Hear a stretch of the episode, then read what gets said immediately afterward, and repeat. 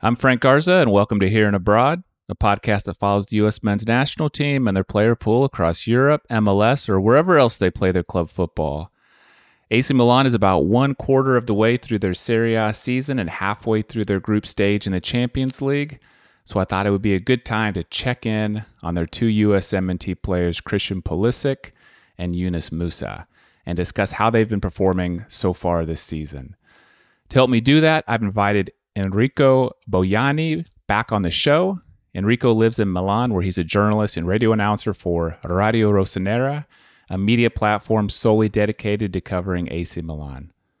Enrico, welcome back to the show. Hi, Frank. Thank you so much for having me again. Thank you so much. Nice to meet you again. I think the last time we spoke was maybe one or two days before or after Pulisic officially, you know, became a member of AC Milan. So now we're a good part into the season, good part into the Champions League, and so I'm excited to hear uh, how your thoughts have have evolved over over him and Musah since uh, since we last spoke. Let's start. Let's start with Christian, and I'd love to just hear your thoughts on on uh, what you think of his performance so far this season. You know, Christian Pulisic's start this season has been kind of stunning for for AC Milan. He performed four goals, one assist, two other key plays or key passes in under two goals. So he has been incredible. And personally, I didn't think that Christian could uh, could be that important for uh, for us for for AC Milan team. I think he has been helped by three three main factors.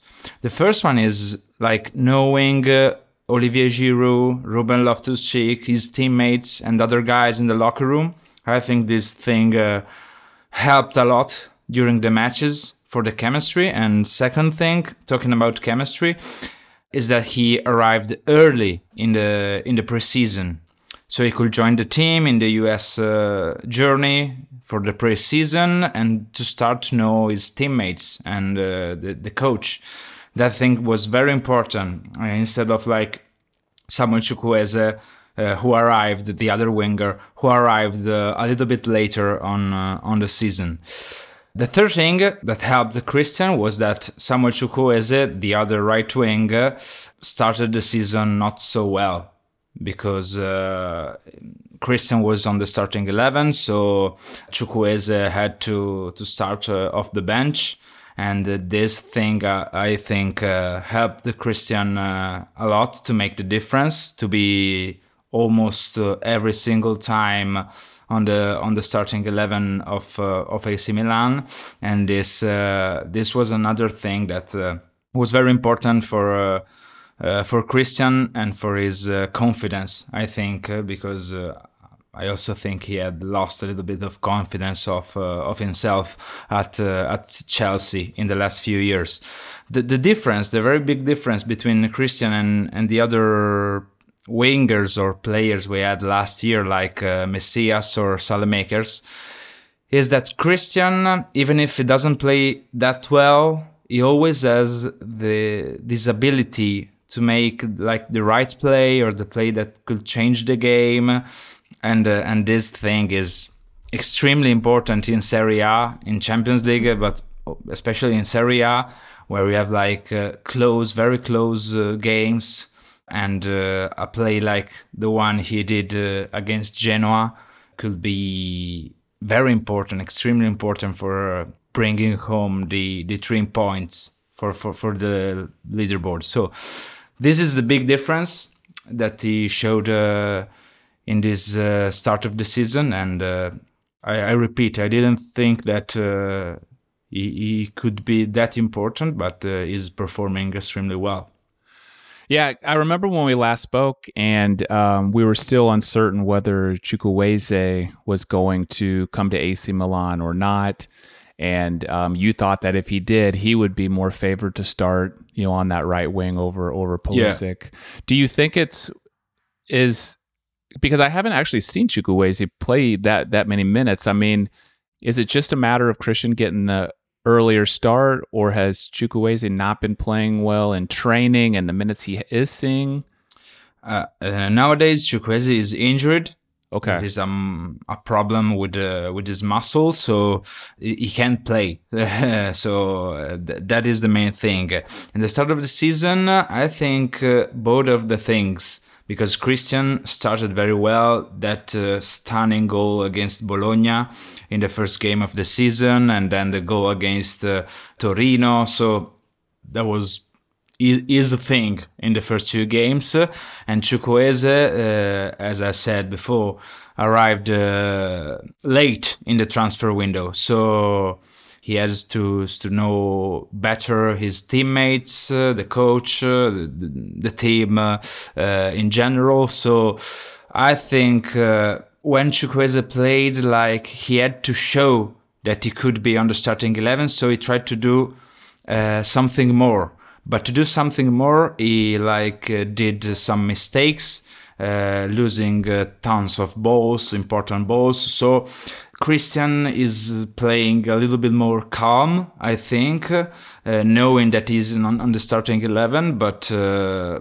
as I said before, Christian has his has this ability to change the game with uh, with only an assist or a goal or a key play to to bring home the three points. And Chukwueze, from for now, is uh, is not doing that. Uh, I think even now, I think Chukwueze on later on the year could be on the starting 11 but he has to improve this thing even if he's not starting the the matches he has to do what he knows and uh, what he can do to to, help the team.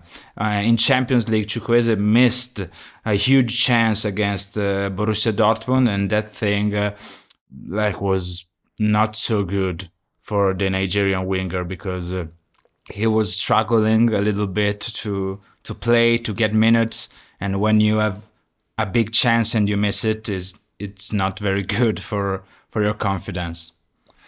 Yeah, well, hopefully it's a, a good, healthy competition, you know, between those two. Yeah. It'll help make each of them better. That is very I mean, important because last year, last year we had like uh, Messias and Saelemaekers, the other two wingers that we sold, uh, of course, because we we brought in two wingers. So, uh, and then was also a competition, but the level, the quality is extremely lower. Now we have Chukwueze or Pulisic, and always a competition, you know, but the level is is different. yeah. Okay. Let me ask you about you know one of one of my doubts because I've I've loved watching Pulisic. I can't say I've watched every Milan game so far, but probably all but one or one or two, and uh, he's he's just been great. But in some of the biggest matches, you know, if you look at the three Champions League matches, you look at the game against Inter and, and Juventus, you know, he doesn't have, uh, he hasn't been very productive in those matches. So is there a concern at all amongst uh, the team or the fans that he can't do it in the in the biggest matches? Uh, I, I, don't think so because uh, in these matches also Rafael Leao, Olivier Giroud, Tijjani Reijnders, uh, uh, Theo Hernandez, they they disappeared. they almost disappeared. Uh, uh, only Leao in the in the derby loss scored the the only one goal we scored. So it is not about Pulisic. I mean it was not so good in that games in that matches. Uh, also yesterday in Champions League against uh, Paris Saint Germain, but uh, it is a, a team problem. Okay, uh, fans are complaining about the coach. Uh, are complaining about the the way he plays because he only has one way of play that works against uh, teams in Serie A, lower team uh, on the leaderboard. But uh, when you when you face a big team, a quality team uh, such as Inter or Juventus or in the Champions League, we struggle a lot against against this team. So AC Milan can win lots of matches this this year against, as I said, teams on the right end of the of the leaderboard but I don't know if uh, AC Milan uh, will win these big matches if he continues to play like this. And uh, strikers, wingers, uh, midfielders, offensive midfielders are going to, to struggle and are, and are going to, to disappear in these games because these teams uh, like face AC Milan waiting and uh, like throwing the ball to the strikers in in the counter attack. So this thing is is working well against AC Milan, and the fans are complaining that that AC Milan is not doing good. Is the defense is extremely high on the pitch, like uh, on the midfield. Uh, almost. So that is the thing about these big matches and these big games. Uh, no one uh, is is complaining about Pulisic uh, performance or uh, or stuff like that. Fans are like a little bit complaining more about Rafael Leao's performance or Olivier Giroud performance because they know what they can give to the team. So they're saying uh, why Leao doesn't score in these matches, why Giroud is struggling at this age. So uh, Pulisic is not uh, a main uh, theme in this period about this death matches. Okay. Yeah, that does seem to be a, a theme with Milan this season is being able to beat the top tier teams, and and I do want to get some more thoughts um, on that a little bit later. But before we do that, let's switch over to to Musah then, who you know kind of came in late, wasn't getting a lot of minutes at the start of the season. I, I've seen that he has started the last four matches in a row. So, what have you thought about his performance this season? Well, I I think uh, Yunus has been Yunus Musah has been like the the hidden gem of the last transfer window for uh, for AC Milan because everyone thought that he was he is a very young player, so that he we should have waited for him for in the first season. Like, yeah, he's going to be a player uh, for the rotation uh, for younger teams or teams, uh, or, or, or when AC Milan faces a team uh, on the on the right hand of the leaderboard. So everyone was not uh, expecting anything from Musah, and then uh, he showed uh, he showed uh, lots lots of consistency.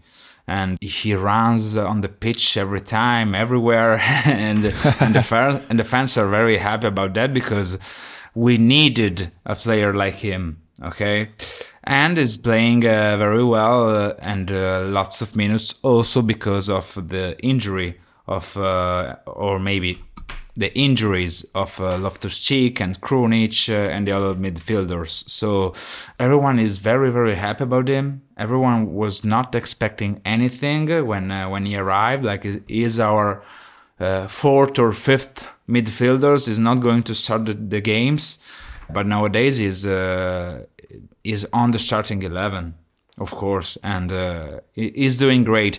People. I, I'm not in that group of people because I'm very like nostalgic, okay? But uh, people are comparing him to Frank Kessie, who is a midfielder of AC Milan in the last few years. He won the Scudetto uh, with us. Uh, he brought us back to the Champions League. Uh, I'm very nostalgic about him. I want so, so, so him back. So I'm not in the group of people because I think Yunus is a very great talent, not at that level from now but is uh, is very young. He has uh, lots lots of uh, things to improve, but I think he could be and he will be very very important for AC Milan this season.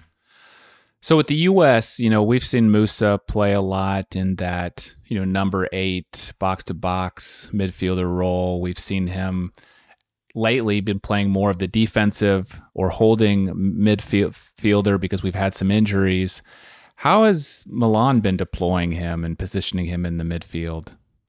Yeah, AC Milan used him, uh, as you said, in the eight position, like in right uh, right midfield, uh, box to box, uh, going uh, up uh, on the attack and going back to defense, running on the pitch, covering and helping his teammates.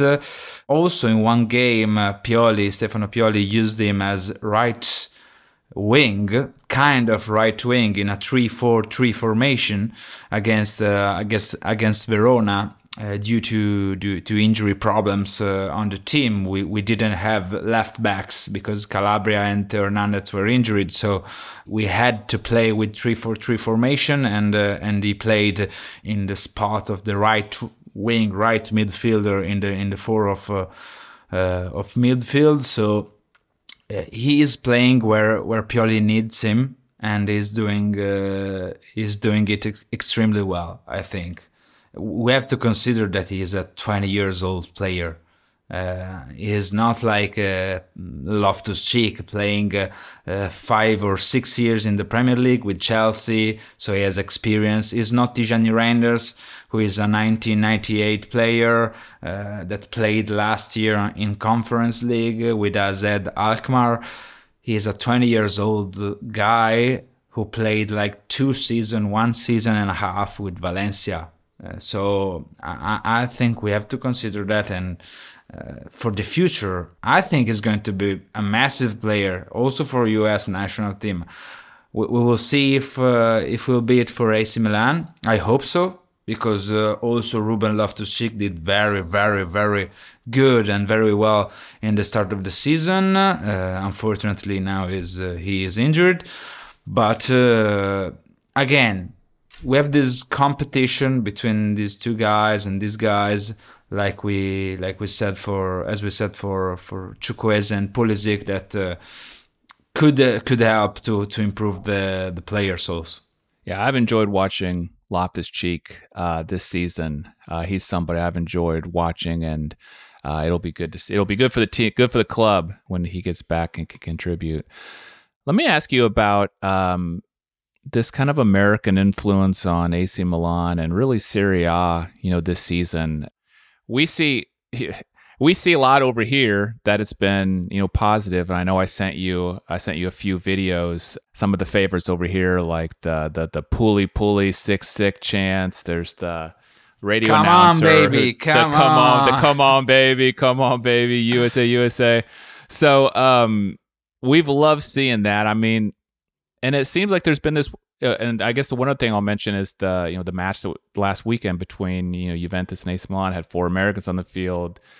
The U.S. coach Greg Berhalter was there. I saw him on the front page of La Gazzetta dello Sport. Um, so there seems to be this warm embrace of like this American influence this season. Is that true? Are you seeing that? And and if so, like, why do you think that is? Yeah, of course, uh, this American influence uh, has been a theme uh, during the last few months. Uh, it, it, all started when Jerry Cardinale bought AC Milan, I think.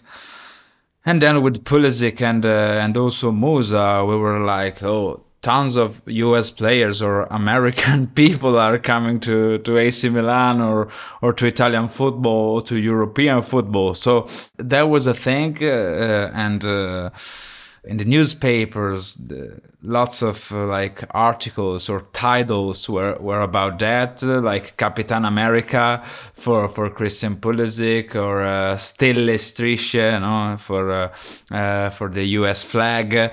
Uh, so that was something that happened in Italy and is continuing to to, to happen. Also, I think Jerry Cardinale talked talked in a um, in a speech, I don't know, with the US president maybe, uh, and uh, talked about uh, AC Milan and his project and his things. Uh, the stadium, the new stadium of uh, of AC Milan is uh, is going to be built by Americans, by Cardinale and and his Redbird thing. So everyone is, I don't want to say hyped because I don't know if it's hype for for this thing, but is watching.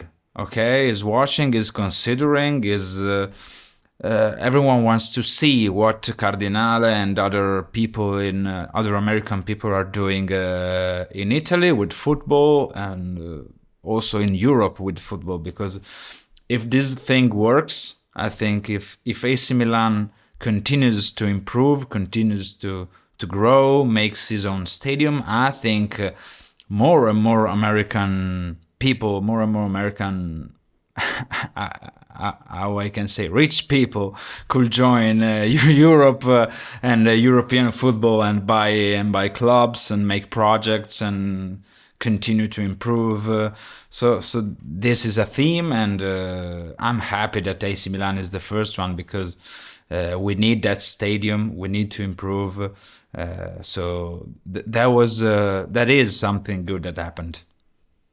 Okay, let's talk more about the club and you know how the season's going. You you alluded to it a little bit. What do you think is going well for Milan this season, and and uh, what are some things that you think need to to, to be improved? The, the the start of the season has been kind of average for for AC Milan because uh, yeah, the team is very strong.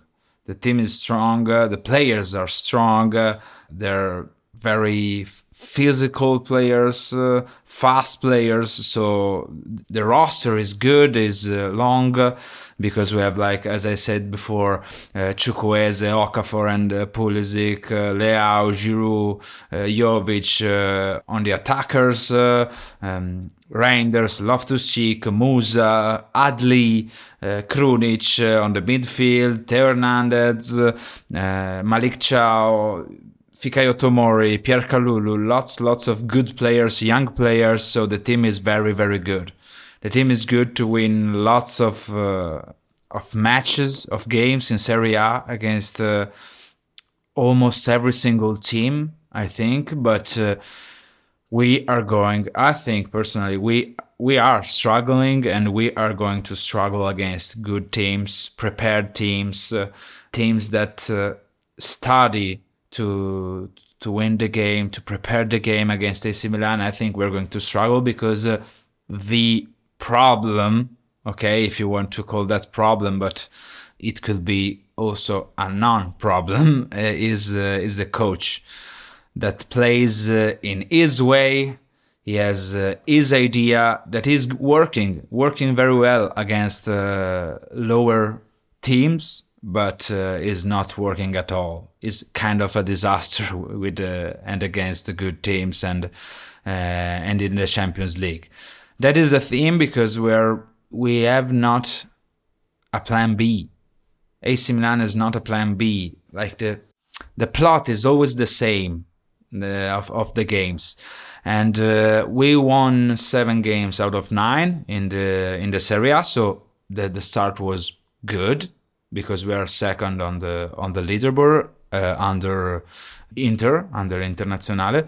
But in Champions League we we have only two points, three games played, zero goals, uh, three goals conceded. So that is not good. If you if we want if AC Milan wants to to go to the knockout stage. Uh, that uh, that is not enough. We have to do more. We have to prepare more the games. We have to be also different against like Paris Saint Germain. We can defend uh, higher. We can put our defenders, our center backs on the midfield.